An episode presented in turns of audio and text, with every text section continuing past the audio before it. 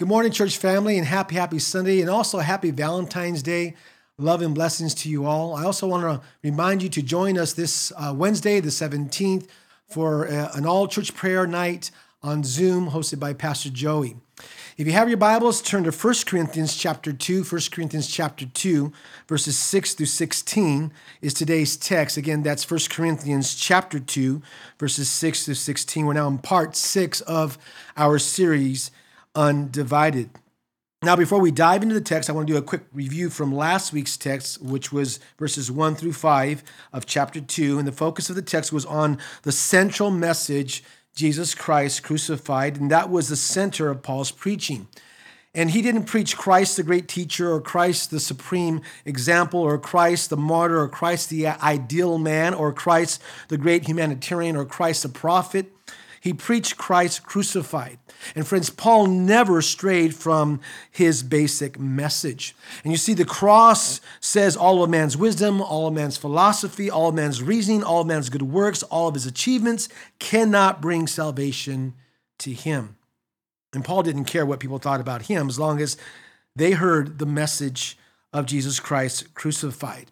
Now, we know that Paul wasn't an eloquent speaker, nor was he much to look at. He was short, had a unibrow, a large hook nose, was bald-headed, and also was bow-legged. And remember what his opponent said of him in 2 Corinthians 10:10. It says this: his letters are weighty and forceful, but in person he is unimpressive, and his speaking amounts to nothing. So Paul didn't have it all together, but what he did have was the gospel that gave him the greatest message of all time. He had the message of the power of God, and he preached that message in the power of the Holy Spirit. Look at verse 4 with me. My message, Paul says, and my preaching were not with wise and persuasive words, but with a demonstration, listen now, of the Spirit's power. And I love the fact that Paul didn't resort to gimmicks to try to win the Corinthians to Jesus Christ. He didn't impress them with big words. He just preached. His preaching was a demonstration of the Holy Spirit's power, not performance. Now look at verse 5. So that your faith might not rest on men's wisdom, but on God's power. So Paul rejoiced and assured the Corinthians and all believers that their faith, that their salvation didn't rest in the wisdom of men. And you see, friends, Paul didn't ask them to place their faith in man. Rather, he pointed them to the risen Christ. And through the power of God, they received salvation. And you see, Paul's goal in life wasn't to get people to trust in him, but to trust in God. Look at the end of verse 5 again, the end of verse 5. But on God's power. Well, what's the power of God? Well, the power of God is seen in the cross. Back to chapter 1. Verse 18 says, for the message of the cross is foolishness to those who are perishing, but to us who are being saved, it is the power of God. Chapter 1, verses 23 and 24. Chapter 1, verses 23 and 24 says, we preach Christ crucified, to Jews a stumbling block, and to the Gentiles foolishness, but to those whom God has called, both Jews and Greeks, Christ the power of God and the wisdom of God. So the crucifixion of Jesus Christ is the ultimate manifestation of the power of God, because it was there, friends, that sin was conquered. It was there that Satan was defeated, and it was there that our redemption was obtained. So this now brings us to today's text. And the title of today's message is God's Secret Wisdom. Everyone say that, God's Secret Wisdom. Now, here in the text, Paul is writing to the Corinthians, to us, about the fact that human wisdom, human philosophy, human reasoning is in no way connected with our amazing salvation in Christ. Now, up to this point, some people might think that Paul had no use for human wisdom, that he rejected any application of human wisdom. Listen, what Paul rejected was human wisdom, human philosophy, human reasoning, which attempts to answer spiritual questions apart from the Spirit of God. Now, remember what Paul said back in verses 1, verse 4 and 5 of this chapter. He says, when I came to you, my brothers, I did not come with eloquence or superior, or in other words, human wisdom, as I proclaimed to you the testimony about God. Verse 4, my message and my preaching were not with wise and persuasive words, but with a demonstration of the Spirit's power. Verse 5, so that your faith might not rest on man's wisdom, but on God's power. So right there, Paul tells us that he doesn't believe in the necessity of human wisdom when it comes to God, to salvation, and to spiritual matters. And here in the text, Paul makes it very clear that it's not human wisdom, not human philosophy, not human reasoning. Rather, it's God's secret wisdom, the only true wisdom, the highest of all wisdom, only to be understood in the spiritual realm. And you see, the gospel doesn't need the addition of human wisdom, philosophy, and reasoning. Listen, God doesn't need man's reason or man's innovation. Can I get an amen? So 3 points from the text today. If you're ready, say yes. Come on, someone say yes. Point number one is this, the wisdom of God. Write that down. The wisdom of God. The wisdom of God. Look at verse 6a. Verse 6a, Paul writes, we do. Now, the we probably refers to the apostles who were given divine revelation from God.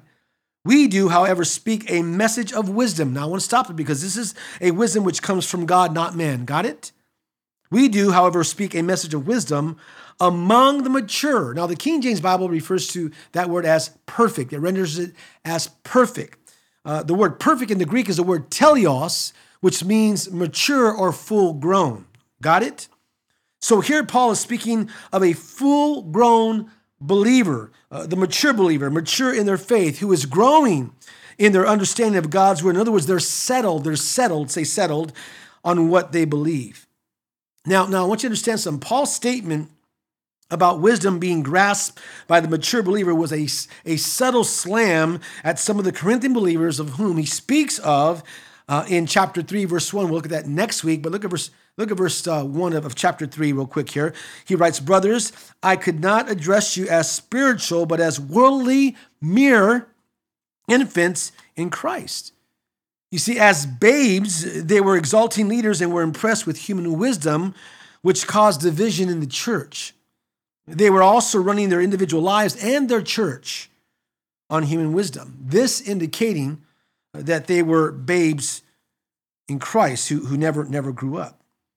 Verse 6b, but not the wisdom of this age or of the rulers of this age who are coming to nothing. I'm going to read that again. But not the wisdom of this age or of the rulers of this age who are coming to nothing. Let's read the whole text here. We do, however, speak a message of wisdom among the mature, right? But not the wisdom of this age or of the rulers of this age who are coming to nothing. So Paul makes it clear that there is a significant difference in the wisdom of God concerning the gospel and the wisdom of this world, right? Let's look at the text again. He says the wisdom of this age. So this is referring to human reasoning or human philosophy. And you see, the world has one basic philosophy with man at the center. And it takes many forms, such as Eastern mysticism or humanism, New Age or self-help.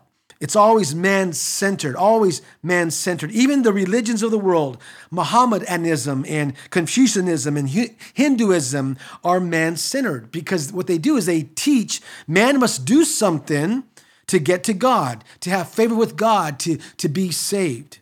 Listen, every plan of salvation that's devised by man is a plan based on works. Got it?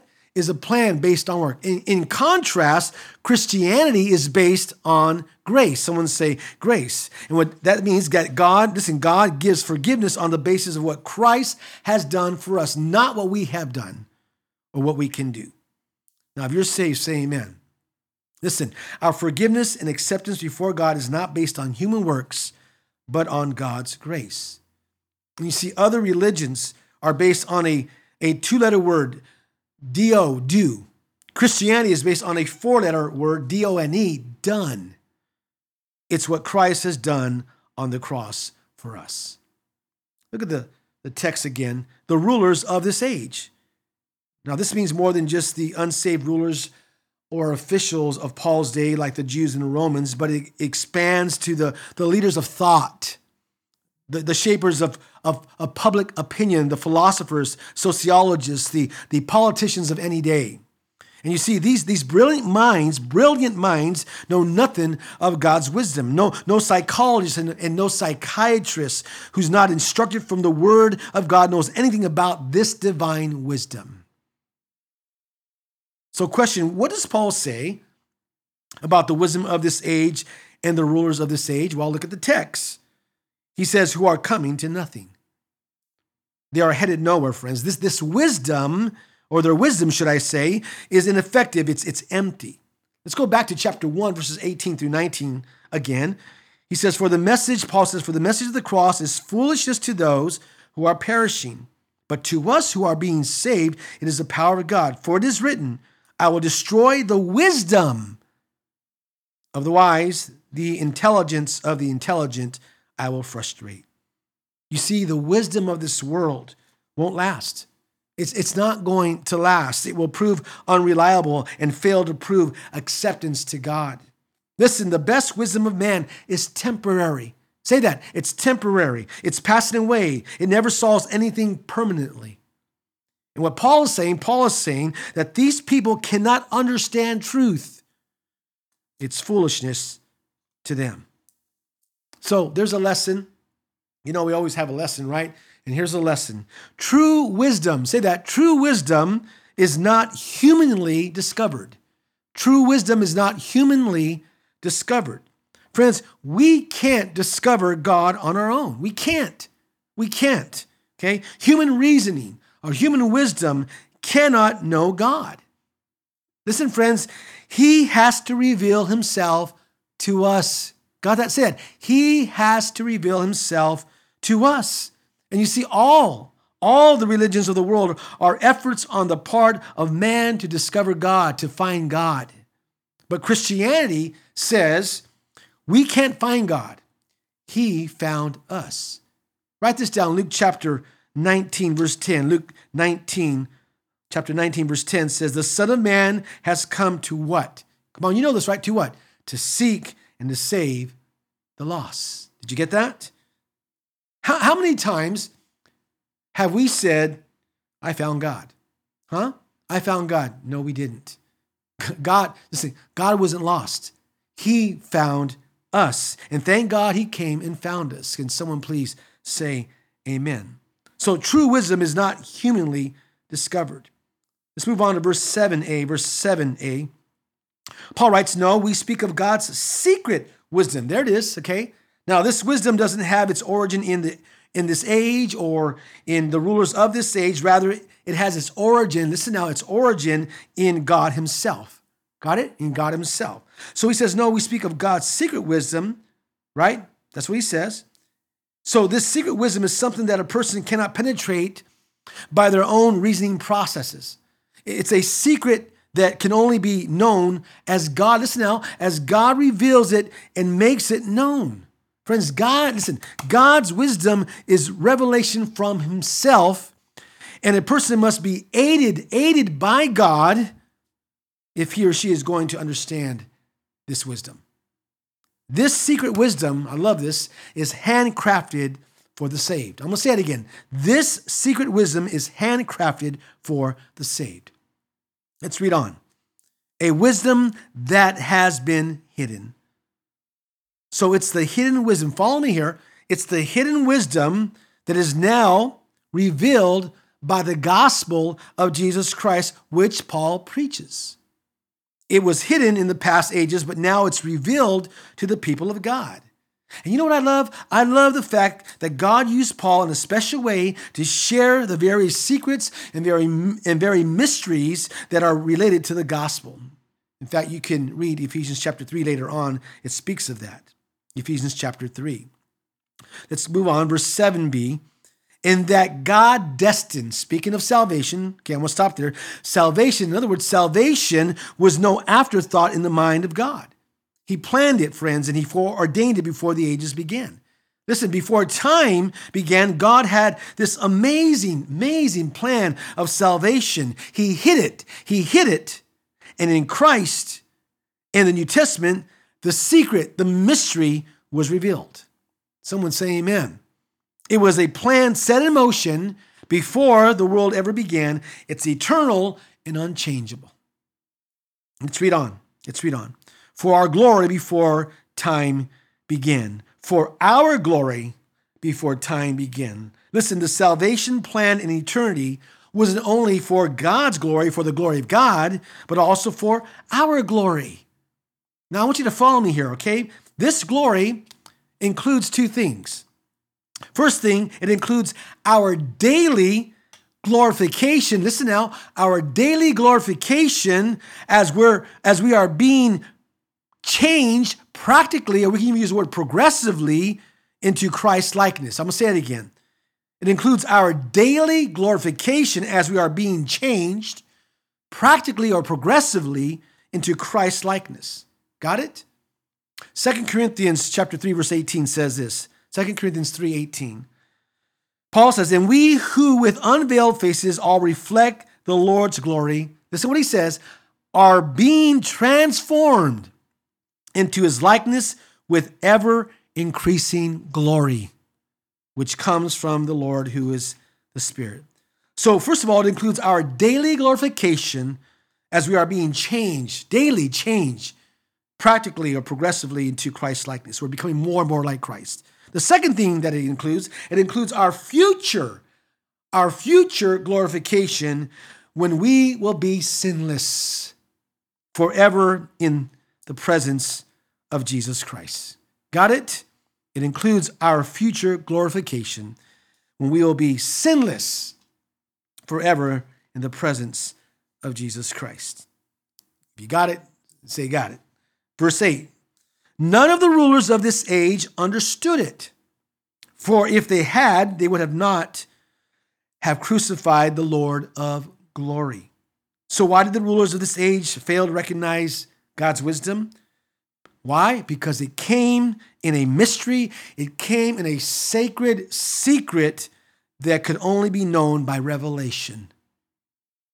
Now, I want you to follow me here. These people who had, or should I say, who held positions of prominence, influence, and authority knew nothing of the plans of God or the saving grace of Jesus Christ. And even though they were the epitome of success, these people, they lacked the matter of most importance. And that was the wisdom of God that leads to salvation. Let's look at the text again. They would not have crucified the Lord of glory. I'm going to read that again. They would have not crucified the Lord of glory. First of all, Paul cites their crucifixion of Jesus Christ as proof of their ignorance of the wisdom of God. Got it? Second of all, he's telling the Corinthian believers and us that Jesus Christ, who was crucified, was definitely, get this now, a divine person. Got it? A divine person. Say the Lord of glory. Say that, the Lord of glory.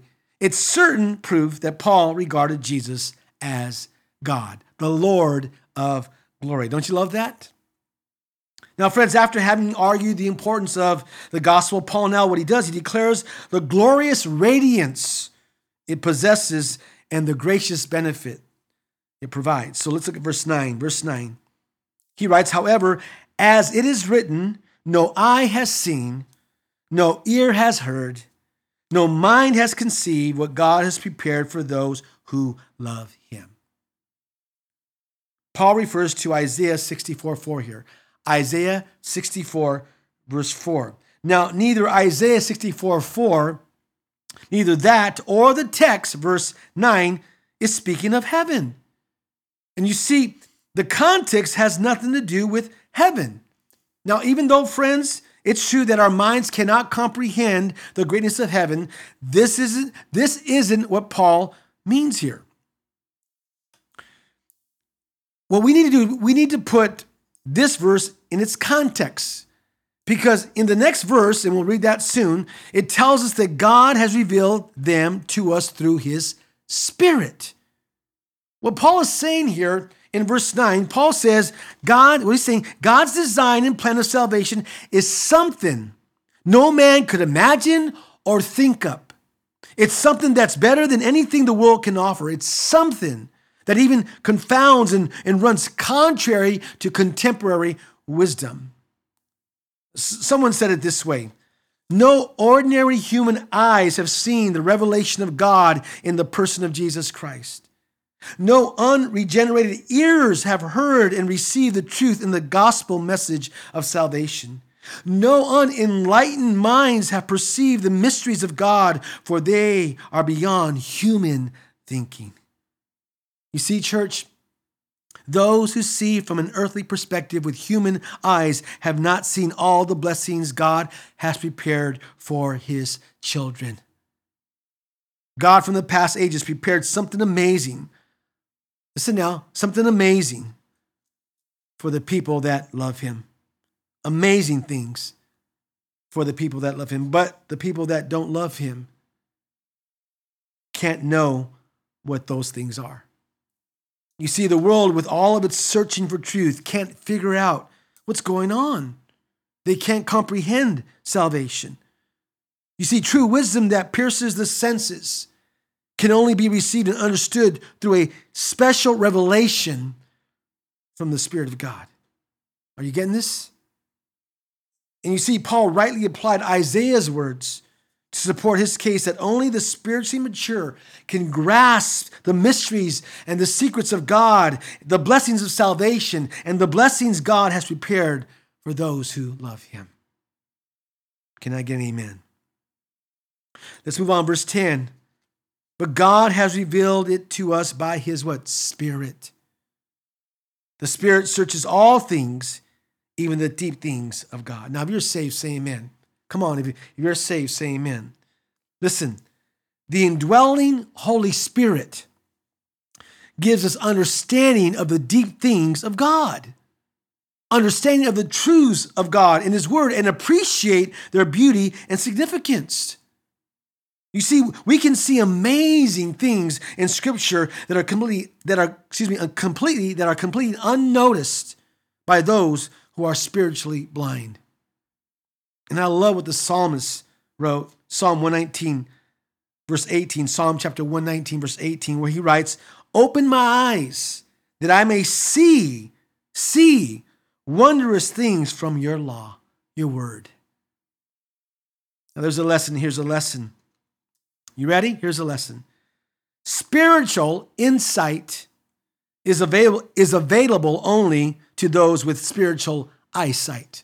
I'm going to say it again. Write it down. Spiritual insight is available only to those with spiritual eyesight. One more time. Spiritual insight is available only to those with spiritual eyesight. If you're saved, say amen.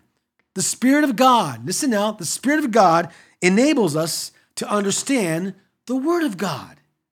Got it? The Word of God. So question. In your devotions, in your daily devotions, in your daily Bible reading, what has God revealed to you? What has God revealed to you? Right now, I'm going through the one-year Bible reading plan, and it's been amazing. And right now, I'm in Numbers chapter 21. And man, as I'm reading his word, it's just amazing. As I'm reading his word, he's revealing deep spiritual insights to me. And I love that, friends. So scriptural insight is only available to us, to those of us with spiritual eyesight. So friends, what is God revealing to you through his word? Okay? And I love this, friends, that I'm able to see wonderful spiritual insights in God's word. That's why you need to be in the word, right? Let's move on, verse 11. For whom among men knows the thoughts of a man except the man's spirit within him? In other words, no one knows what's going on inside a person's mind except the person himself, right? You guys, you know me. You may even observe me, but you don't know what I'm thinking. You can't read my mind. Only God can, and sometimes even my wife, right? But you can't read my mind, you don't know what I'm thinking. And this is what Paul's saying here. He's saying, for whom among men knows the thoughts of a man except the man's spirit within him? Then he says this, in the same way, no one knows the thoughts of God except the Spirit of God. Except who? The Spirit of God.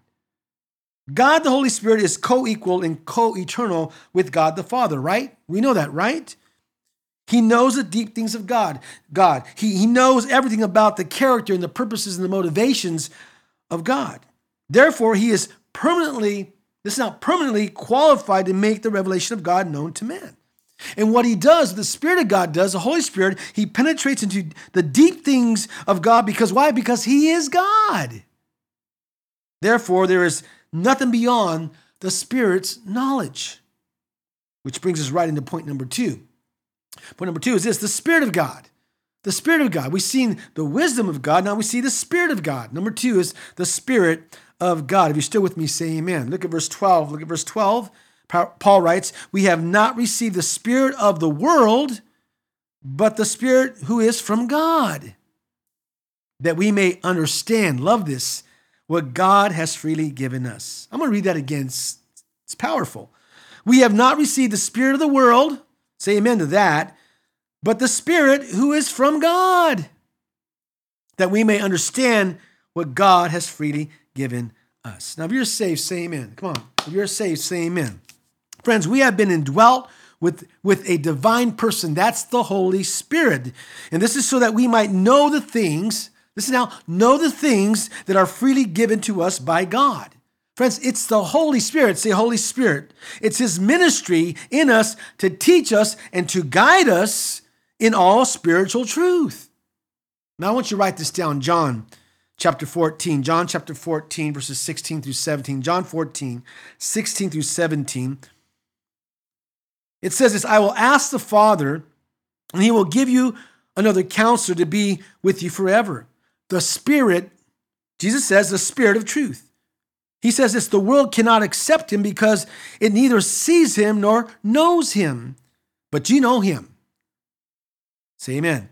For he lives with you and will be in you. Write this down, John chapter 16, verses 13 through 15. John 16, verses 13 through 15. But when he, the Spirit of truth, comes, he will guide you into what? All truth. There it is.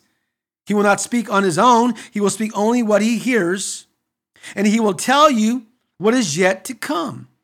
He will bring glory to me by taking from what is mine and making it known to you. All that belongs to the Father is mine. That is why I said the Spirit, will take from what is mine and make it known to you. I love that. That being said, the general work of God's Holy Spirit in regard to spiritual wisdom can be summarized with three words. Summarized with three words. Okay, follow me here. I just want you to write this down. The first word is revelation. Write that down. Revelation. Revelation. This means to what? To reveal, to unveil, or to uncover something. So the Holy Spirit, in a sense, pulls back the curtain on God. It pulls back the curtain on God. And what he does, the Spirit of God reveals a true and living God. He opens our eyes to the glory of creation and helps you and I to see God in the person and the work of Jesus Christ. What he does, he helps us to begin to grasp the nature of God's holiness and the necessity of payment for sin. We are introduced through the Spirit of God, we are introduced in a new way to the nature of God's love. Say revelation. The second word is this, inspiration. Write that down, inspiration. Revelation, inspiration. And this speaks of God's Holy Spirit working in and through the writers of the Bible so that their words were nothing less than the words of God. Now follow me here.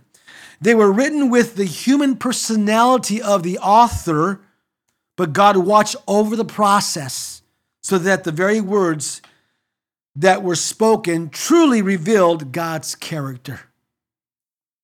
In 2 Timothy chapter 3, verse 16, Paul tells us, 2 Timothy 3:16, that all scripture is given by inspiration of God. Got it? Inspiration of God, God breathed. And you know what? And because of that fact, Paul goes on to say it was profitable for teaching, reproof, correction, and training in righteousness. In 2 Peter chapter 1, write this down, 2 Peter chapter 1, verses 20 through 21, 2 Peter 1, 20 through 21, Peter echoed this same belief. And he says, above all, you must understand that no prophecy of Scripture came about by the prophet's own interpretation, for prophecy never had its origin in the will of man. Did you get that? But men spoke from God as they were carried along by the Holy Spirit. Got it? By the Holy Spirit. Listen, friends, inspiration is why we call the Bible the Word of God. God reveals himself to us through his inspired word. If you're getting it, say, I'm getting it. Revelation, say that. Inspiration, say that. The third word is illumination. Write that down, illumination. Illumination. Follow me. The Holy Spirit not only has inspired the Bible, in other words, written the textbook, the Holy Spirit is also there as a tutor. Say that, a tutor to help us understand the deep and difficult things of God's Word. How many times have you read the Bible? And you're reading the Bible, you're reading maybe a verse or a passage, a portion of Scripture, and you're just like, what does that mean? What does it say? And all of a sudden, the light switch goes on. And then suddenly it becomes clear to you. Huh? Remember those times? Well, friends, that's the Spirit of God illuminating the Word of God to you. It's making the Word of God clear to you. Got it? Clear to you. It's shedding light upon the Word of God so you'll understand the deep, difficult things of God's Word. Now, there's a lesson. Here's a lesson. And the lesson is this. Be in the Word. Be in the Word. Spend time in the Word. Got it? Be in the Word. Friends, it is so important that you and I spend time, daily time, quality time in the Word of God. We need to be in the Word so that we'll grow, we'll know God better, that we'll develop the mind of Christ. We'll see that later on in the passage. So that we will be transformed by the living Word, so we'll know the deep things of God. We need to be in the Word of God. And I understand that this time during this COVID-19 that we can't be at church together in fellowship. I get that, and I miss that deeply. I know you do too. But guess what? We have the amazing opportunity and privilege and honor to be in the Word of God and to fellowship with God. To fellowship with God so that when we come back together, our fellowship will be that much stronger. Can I get an amen? So be in the Word of God. Verse 13, if you're still with me, say amen. Paul writes, this is what we speak, not in words taught us by human wisdom, but in words taught by the Spirit. Friends, I want to stop. This reveals a distinguishable difference in the believer and in the non-believer. You see, as believers, listen, as believers, we have a superior teacher, say that, superior teacher that reveals divine truth to us. It's the Holy Spirit. And because we have the Holy Spirit, we see things through the lens of Scripture, viewing life from a spiritual perspective. So Paul says, this is what we speak, not in words taught to us by human wisdom, but in words taught by the Spirit. Then he goes on to say this, expressing or explaining spiritual truths in spiritual words. This has the idea of taking spiritual truths we learn from Scripture through the Holy Spirit, putting those truths together and proclaiming them to others. It's rightly dividing, listen now, the Word of God, the Word of truth, and sharing the wisdom received of God with others. And that's what I do every Sunday. That's what Pastor Joey does when he teaches. Diane does when she teaches. Brother Gil does when he teaches. Julian does when he teaches. It's proclaiming truths to others. Amen? And you have that, listen, and you have that same privilege and honor to do the same with others. You have the honor and the privilege to know the Scriptures being revealed to you so you can proclaim them and share them with others. Verse 14, the man without the Spirit. So that's speaking of the natural person, the unsaved person. Got it? The man without the Spirit does not accept the things that come from the Spirit of God, for they are foolishness to him and cannot understand them. Why? Because they are spiritually discerned. Listen, the natural person, say natural person, is the Greek word sokikos, from which we get the English word soul. Soul. Follow me here. A soulish person is a person as he or she is born, as he or she is by nature. Follow me here. Every person born into this world, without exception, is a soulish man, a soulish woman. And a soulish natural person is a person dominated and influenced and energized by the human soul. Therefore, stay with me now, there is no spiritual capacity in them. They're living only to promote and to please the lusts of the flesh. Their goals in life are centered on personal success, wealth, power, prestige, or anything else that builds their ego. They were born physically, but not spiritually. Therefore, they don't have the capability nor the capacity of receiving God's revelation of truth for what it is. They cannot, listen now, receive or welcome the truths of God and God's word and God's wisdom. They are foolishness to them. They rebel against all that is holy, all that is godly. They have no desire for the things of God.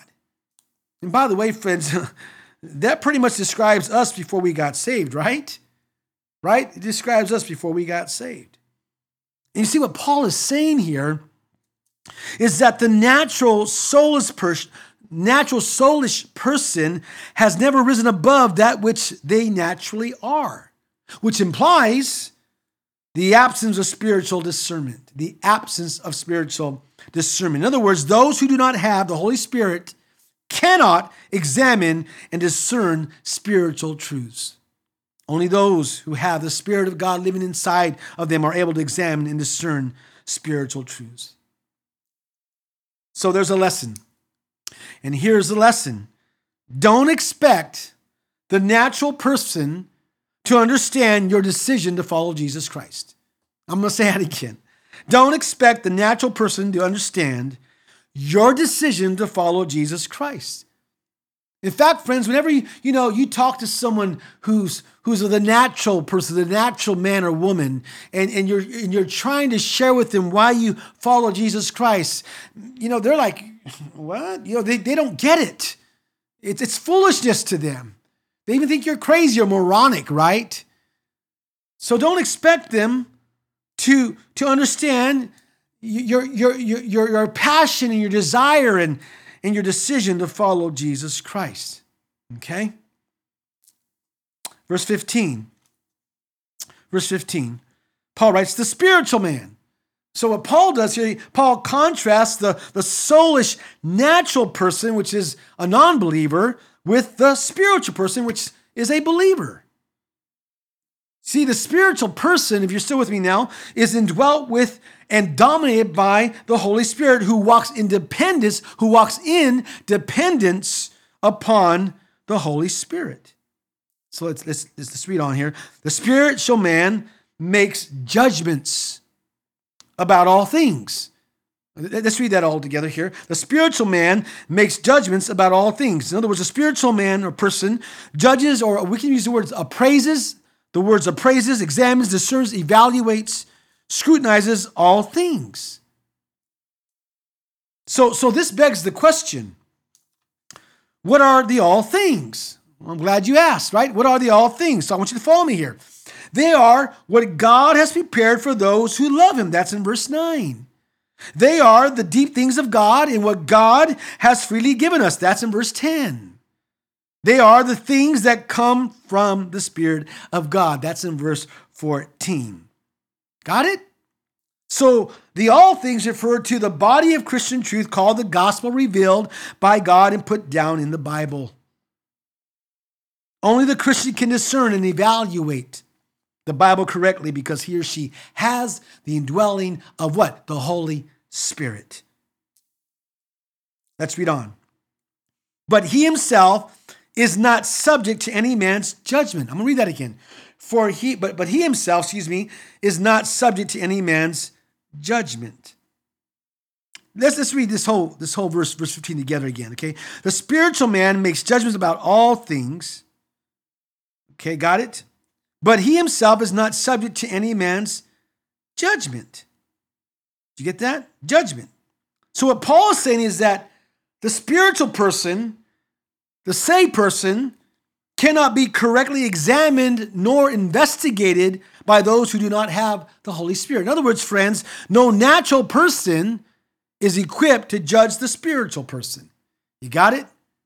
Because the natural person doesn't understand spiritual things. Got it?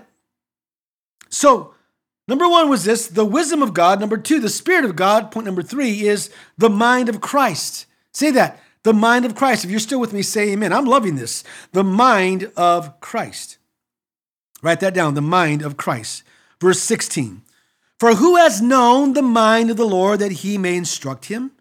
So here what Paul's doing, Paul's quoting Isaiah chapter 40, verse 13. Isaiah 40, 13. He quotes that. That's a quotation of that.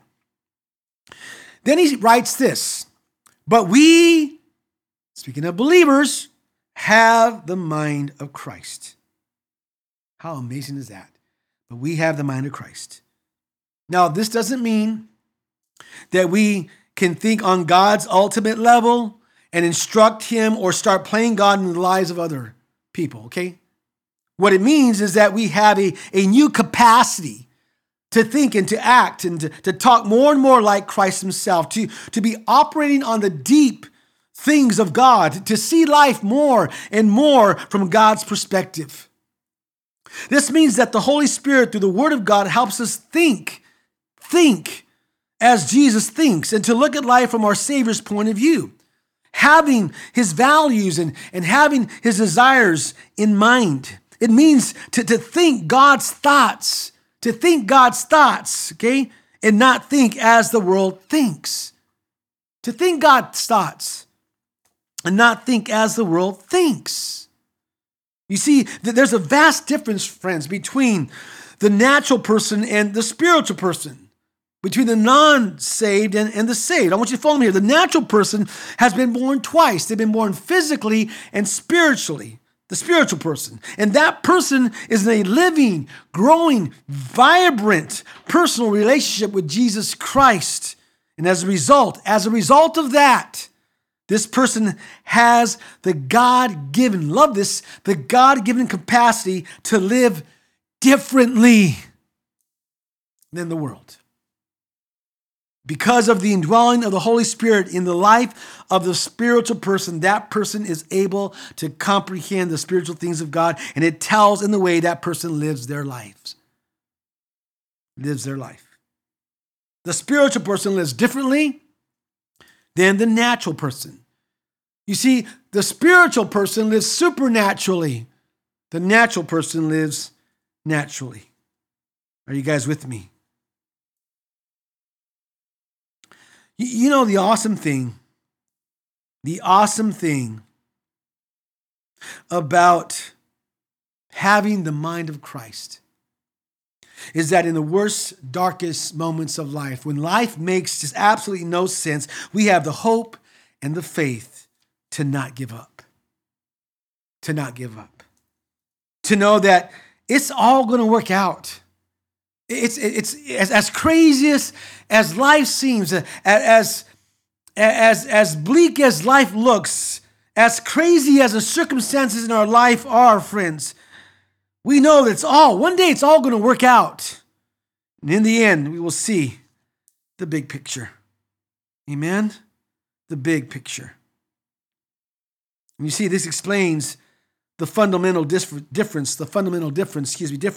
between believers and non-believers. So there's a lesson in here. Here's a lesson.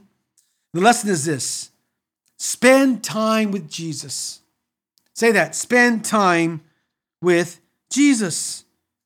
We got to spend time with Jesus, right? To have the mind of Christ, We need to spend intimate time with Christ. I'm going to say it again. To spend, listen, to have the mind of Christ, we need to spend intimate time with Christ. You see, we tend to become like those whom we spend the most time with. Isn't it true? Right? If you ever see a couple who's been married for many, many years, you will notice that they start looking like each other, start talking like each other. They start thinking like each other. They almost have the same thoughts. Why? Because they spent many years together. It's the same thing with Christ. When you spend time, intimate time with Christ, you have the mind of Christ. You have the mind of Christ. We need to spend consistent time with Him. Well, how do you do that? Well, friends, through prayer. Every day you should be on your face in prayer with Christ, connecting with Him, speaking to Him, loving Him, and allowing Him to speak to you. Through prayer, through worship. Do worship. Got it? Do worship. Listen, I understand right now we cannot fellowship together, but we can worship. We can worship. And that's how you grow in your relationship with Christ. As you worship Him, you begin to magnify Him, and He begins to speak to you and begins to minister to you. Through prayer, through worship, and how about this? Through meditating on His Word, to studying His Word, knowing what Jesus Christ is like. When you bury your face in His Word, His love letter, the more time you spend in the Word, the more you will develop the mind of Christ. Spend time with Jesus. So as we close, as we wrap this up, I want to close with this. From eternity, God predestined this amazing plan of salvation, right? Right? And now that He has revealed it to us, listen now, it's not meant to be kept hidden. So God intends that those of us who have received His amazing plan of salvation should share it with anyone we meet. Got it? Got it? Now that you got it, you need to share it. Let's pray.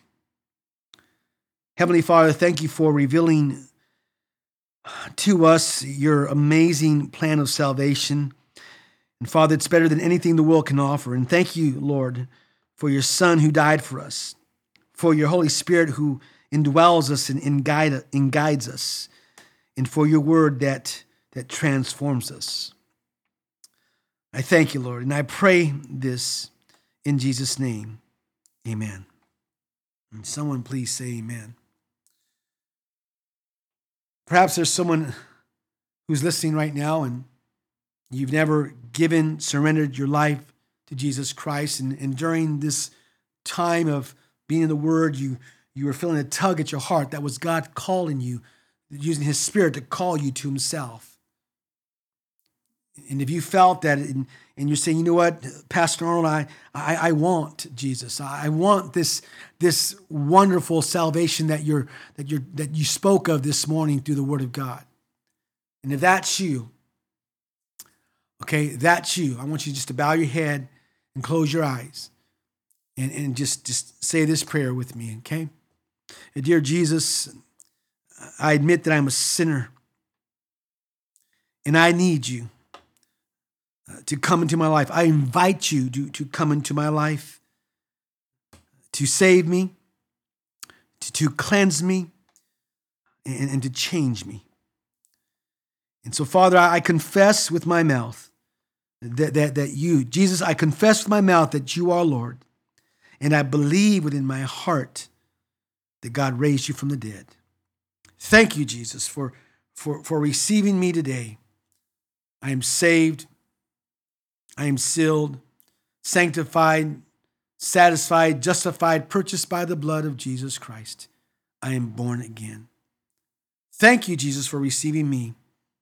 And from this day forth, I will serve you faithfully until you call me home. In Jesus' name I pray. Amen. Now, if you said that prayer to follow Jesus, to be saved, we would love to hear from you.